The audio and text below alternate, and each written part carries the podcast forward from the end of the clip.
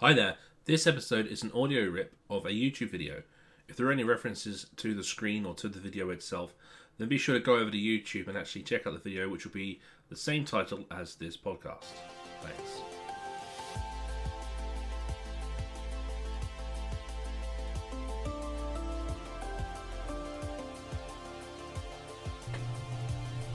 Okay, now we're going to go on to outcome three. Now, outcome three of the 2396 is just uh, your understanding on BS 7671.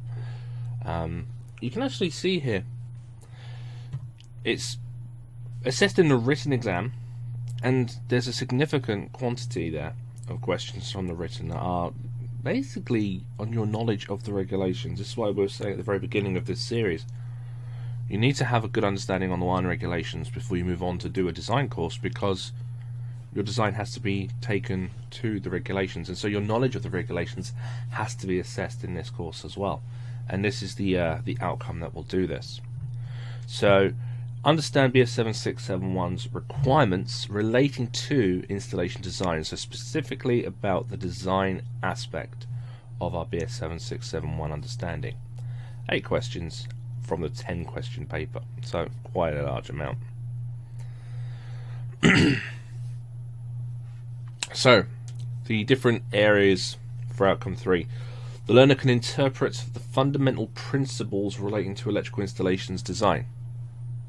Okay, so if you remember, part one is scope, object, and fundamental principles. So it's going to be a part of part one there that you're going to have to consider, and there is a section on design in that. 3.2 Explain the requirements for the assessment of general characteristics. Again, that's part 3 assessment of general characteristics. So you've got to consider which areas reflect on design most effectively there. 3.3 The requirements for the protective measures for safety. And 3.4 The methods used for protective measures for safety. Now, the protective measures were introduced in chapter 41, um, protection against electric shock, which we'll cover in a second. Then explain the requirements for the selection and erection of equipment, part 5, followed by the requirements for initial verification, obviously not periodic, because we're talking about a design here. So, what areas do the regulations say about the initial verification from a design perspective? Um, we'll have a quick look at that. 3.7 Special installations and locations. So, what design considerations are needed if you're if you're doing an installation in a that includes a, a sauna or includes horticultural or you know you know the wiring regulations gives us support with that, but we need to consider the design component of those uh, and interpret information given in the appendices of BS 7671. Do we have to use appendix, the appendices during our design? Well, yes. Uh, appendix 3, Appendix 4, Appendix 5, appendix, you know, well, most of them really uh, pretty relative. Um, and we'll look at how some of them are used as well. So the first one, interpret the fundamental principles relating to electrical installations design. So if you go to the fundamental principles section of part one, it will say to provide safety of persons, livestock, and property against dangers and the damage which may arise from the reasonable use. So you know, using the installation as expected by the client. So we need to obviously assess what the client's required use for the electrical installation is. You know, uh, there, is there going to be um, what's what's the the ability of the users? Are they capable? Are they are they ordinary persons? Is it a school environment? Are they you know, is it more of an industrial environment where metal clad equipment may be needed? You know, risks of uh, mechanical impact, risks of uh, flora, fauna, you know, moisture all that kind of stuff really. What you know how is the electric how is the uh, consumer the client going to use the system? Is it enough? You know is the existing supply adequate? We've just looked at our maximum demand videos and we've you know in the last example we, we uh, noticed that quite easily you could you could equate to a maximum demand that would be over maybe what you have already. Okay? We're going to see that actually in uh, general characteristics in a second to provide the proper functioning of the electrical installation for the intended use. Get an understanding of how the client will use the electrical installation. 3.2 The assessment of general characteristics. So the purpose for which the installation is intended to be used, its general structure and its supplies.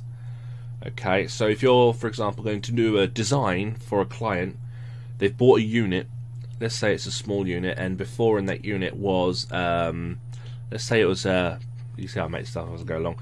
Let's say that the, the unit was previously a estate agent. Okay, so you have an existing consumer unit and you have just lighting and power. Now the client who's bought the building is asking you to redesign for them their installation, and they're buying the unit and they're going to put in there. I don't know. Let's say it's going to be a chip shop. Now, initially, you're going to say to yourself, right, well, do we need all that lighting and power at the front end where pretty much clients are just going to come in? No, we're going to rip all that out.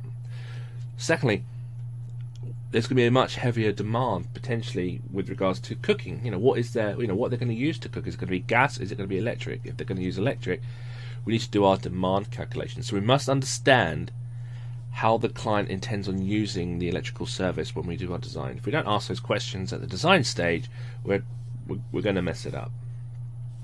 We're going to look at the external influences to which it will be exposed during reasonable use, and we need to remember that we're going to try to ascertain the use through the life of the installation.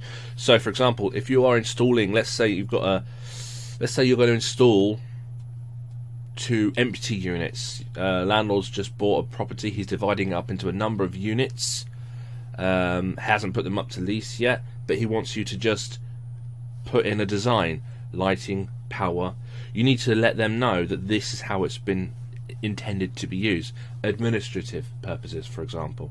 Um, I used to work for an electrical training company that moved into a first floor in a near London in what was an office, and basically what the guys did is they put all the training rigs and all the training bays, all these extra sockets and stuff to work on and do testing, they strapped onto the original installation.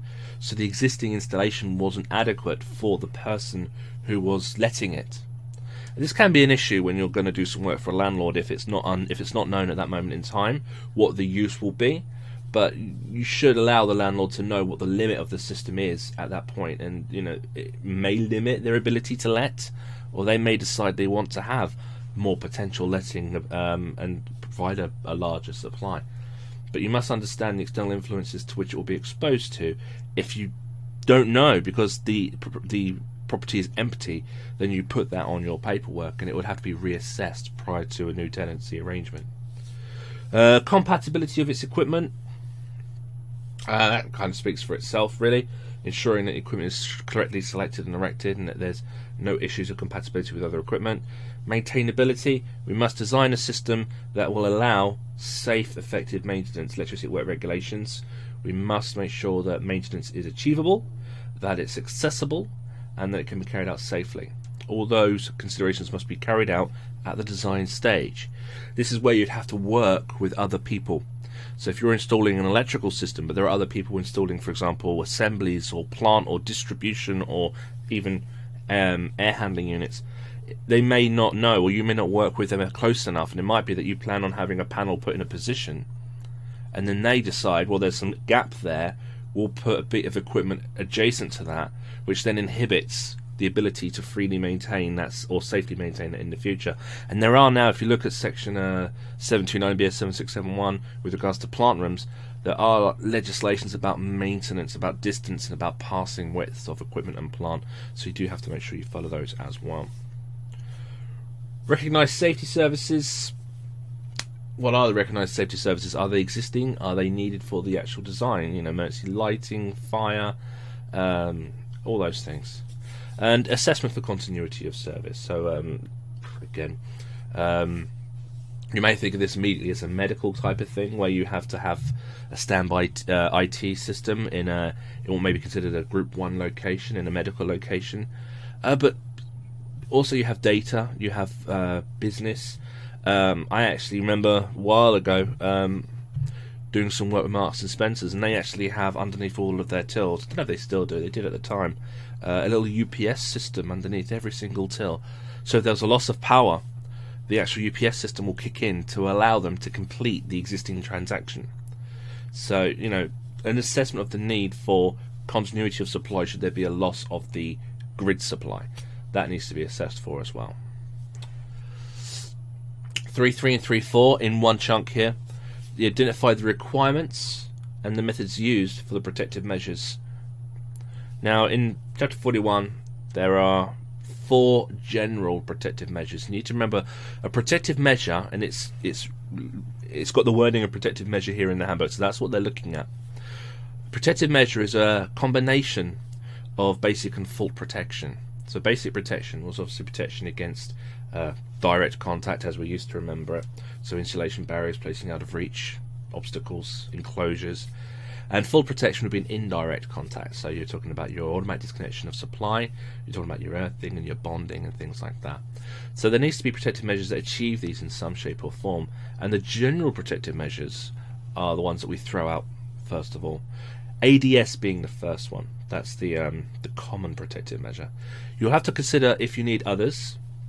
Uh, some electrical equipment, for example, may not use a protective conductor, so the electrical equipment you connect may utilize double or reinforced insulation as its protective measure, similarly to things like meter tails. Meter tails, surface clipped, won't have a protective conductor within them, that if you were to hit them, there would be an automatic disconnection, so they'll have the insulation and the sheath. So you'll be utilizing double or reinforced insulation for couple of parts of your electrical installation. Electrical separation, um, the common example of that would be your, your shaver point for a piece of equipment in a bathroom type example. But um, have a good look in the regulations if you if you understand you need that. Similarly with um, Selv or Pelv, quite often we use Selv or Pelv um, these days because the electrical equipment selected by the client needs it. They come with transformers, and those transformers naturally utilize Selv or Pelv. But we do need to consider if there's a special location or a special installation, um, you know, swim pools, bathrooms, kind of environments, where the regulations will say, no, no, no, you actually now need to use Selv or PELV, and you need to make sure that the voltage is limited to no more than 12 volts or 24 volts. So we need to be aware of these protective measures. But the um, the one that we'll use first of all is ADS, and that is just you know effective selection of an appropriate conductor size and earthing uh, cable that will achieve a high enough fault current to achieve quick enough disconnection time. The ZSs, if you will. Okay. But we need to identify at the design stage how we're going to achieve sufficient protection, and we'll use the protective measures as as uh, tools to, to determine that. 3.5 Explain the requirements for the selection and erection of equipment in electrical installations. Uh, you have to just become familiar with the whole content of Part Five, the common rules. Um, you know, you must equip. You know, you must make sure the equipment that you select is uh, installed to manufacturer's instructions, is an appropriate kite mark or CE mark, and you know, you get it from a, a reputable vendor and things like that. Um, always follow the manufacturer's instructions. Go through Part Five, get some familiarity. Do remember though, in the assessment in the 2396, you have the book with you. It's not a memory exercise. What you need to do is have familiarity with the document. If you have familiarity with the book, you've got all the time in the world. I, I believe the exam was like three hours long when I sat it. Um, you know, and I, I just kept writing. I, I, I literally filled the paper up. I got a distinction, so I guess I did okay. But you know, you have all the time um, to use. And so just get familiar with the layout and how to how to identify what it's looking for. Um, with protective, uh, protection isolation, switching, earthing arrangements, other equipment and safety services. Bit familiarity, okay?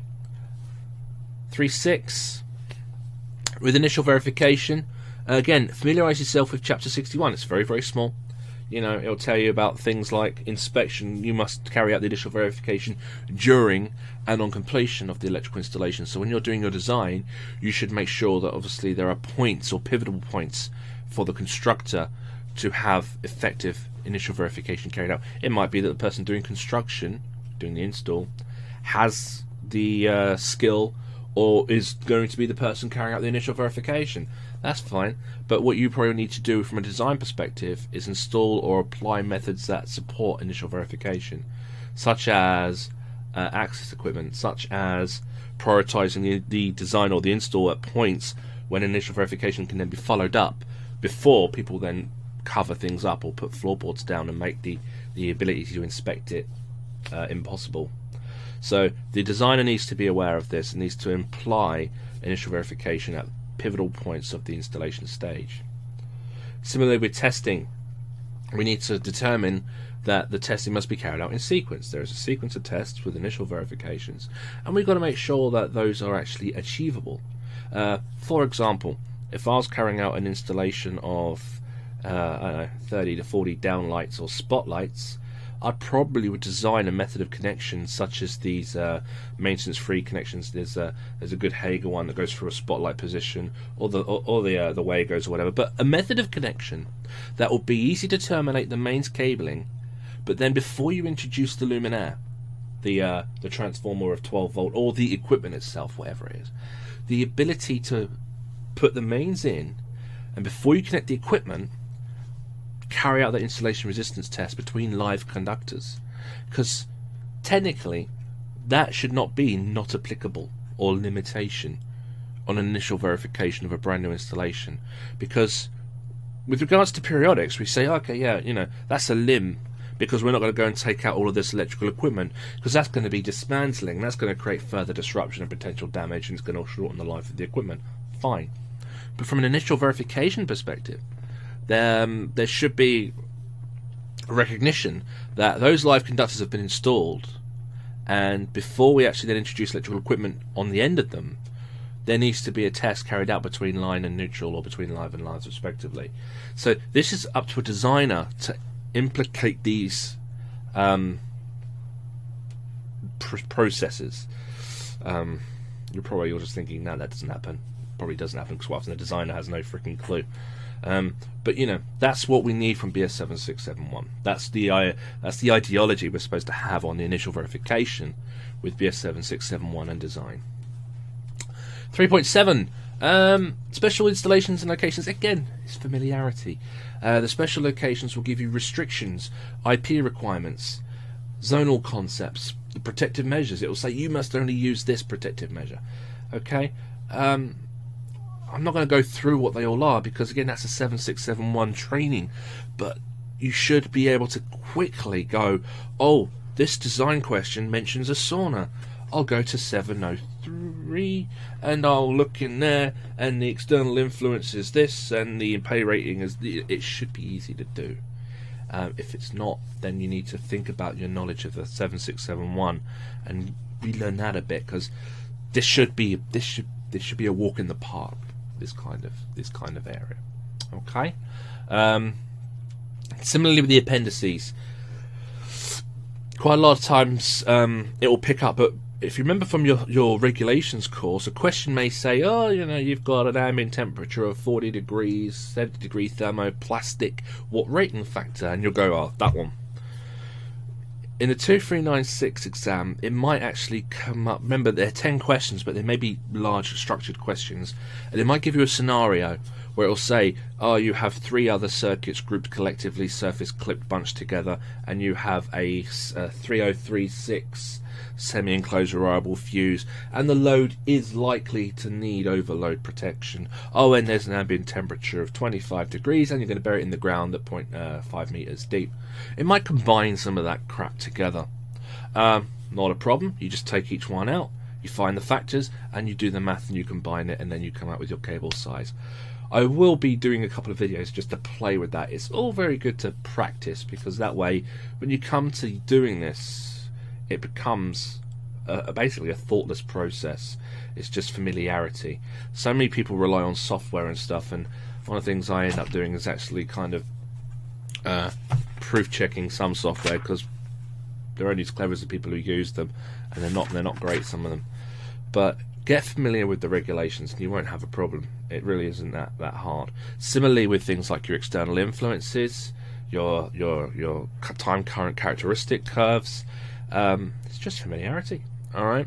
Um, that's outcome three. Again, we we can see that that that is a huge amount of the written exam. But it's in the book. It's in the book that we should know, and it's it's it's in the book that we should have. This is this is very important. This bit. If when you approached your 17th edition exam, the trainer was like, "Here's a question paper. Here's a question paper. Here's a question paper," Um, unfortunately, that's the case with many, and hopefully that's not happened for you. But if that has, what you need to now say to yourself is, how have you actually um, progressed your ability to apply regulations? This is this is the problem. The way City and Guilds have the two three eight two course assessed is just simply a multiple choice sixty question piece of crap. which basically says I'll find this and then find that and then find that. It doesn't combine anything. It doesn't give you a scenario that says you have this circumstance, you have this number of external influences, and you have these characteristics come up. It doesn't combine any parts of the book. And if you haven't carried that out before, if you've not played with that, um, I suggest that you start doing it. I'm going to do some videos that kind of encourage that um, that that play anyway, because it is important to make the regs book um, a tool. So many people just think of it as this this barrier, uh, as this obstacle to hop over, um, and unfortunately, that's the way the uh, the training companies and the industry has has has has used it, and it is an absolute shame. Everyone should have a good understanding on the regs, and everyone should have the ability to use it because that's that's why it's there. If you haven't um, used it that much, then consider using it. Uh, we can become very complacent with our work. We can, you know, we can just do the same thing day in day out. Uh, but one day something new might crop up, and we may just need to be able to go to that regs book just to get that extra bit of um, assurance with our design that we know we have the backing of the regulations. And if we have the backing of the regulations, then fundamentally we should have the backing of the legislations because they kind of push to to these. All right, guys. Um, familiarity with the regulations. If you at this point think, oh, I'm not too sure of the regs, I would suggest that you kind of think about studying the regs for a bit or going on to a couple of videos that I'm going to be uploading sooner or later if you're if you're looking at this um, playlist like the day it's uploaded, it won't be up there yet, but they'll be up there very soon. Where I, I literally just play with the regs. Uh, we'll throw some scenarios in, and we'll just see how the regulations work. The regulations don't. The regulations need to be something that you kind of just look at and just you you know that you can use it, and you know that you have no problem with it. Uh, and you know, my job here is to kind of help you get there if you don't feel like you're there yet. Alright guys, um, I'm going to upload this at this point. Um, we'll do outcome 4 later today. Hopefully I'll load it at the same, uh, probably upload it at the same time. And um, I've just noticed also that the City and Guilds handbook and the qualification book have crossed over outcomes five, uh, 4, 5 and 6. So um, I'll probably just do them in the order the assessment says they should be done so the information is there in that pattern. But uh, yeah, um, that's out. That's outcome three. It's uh, again regulation familiarity uh, shouldn't be an issue. Um, yeah, we'll leave it there. Cheers.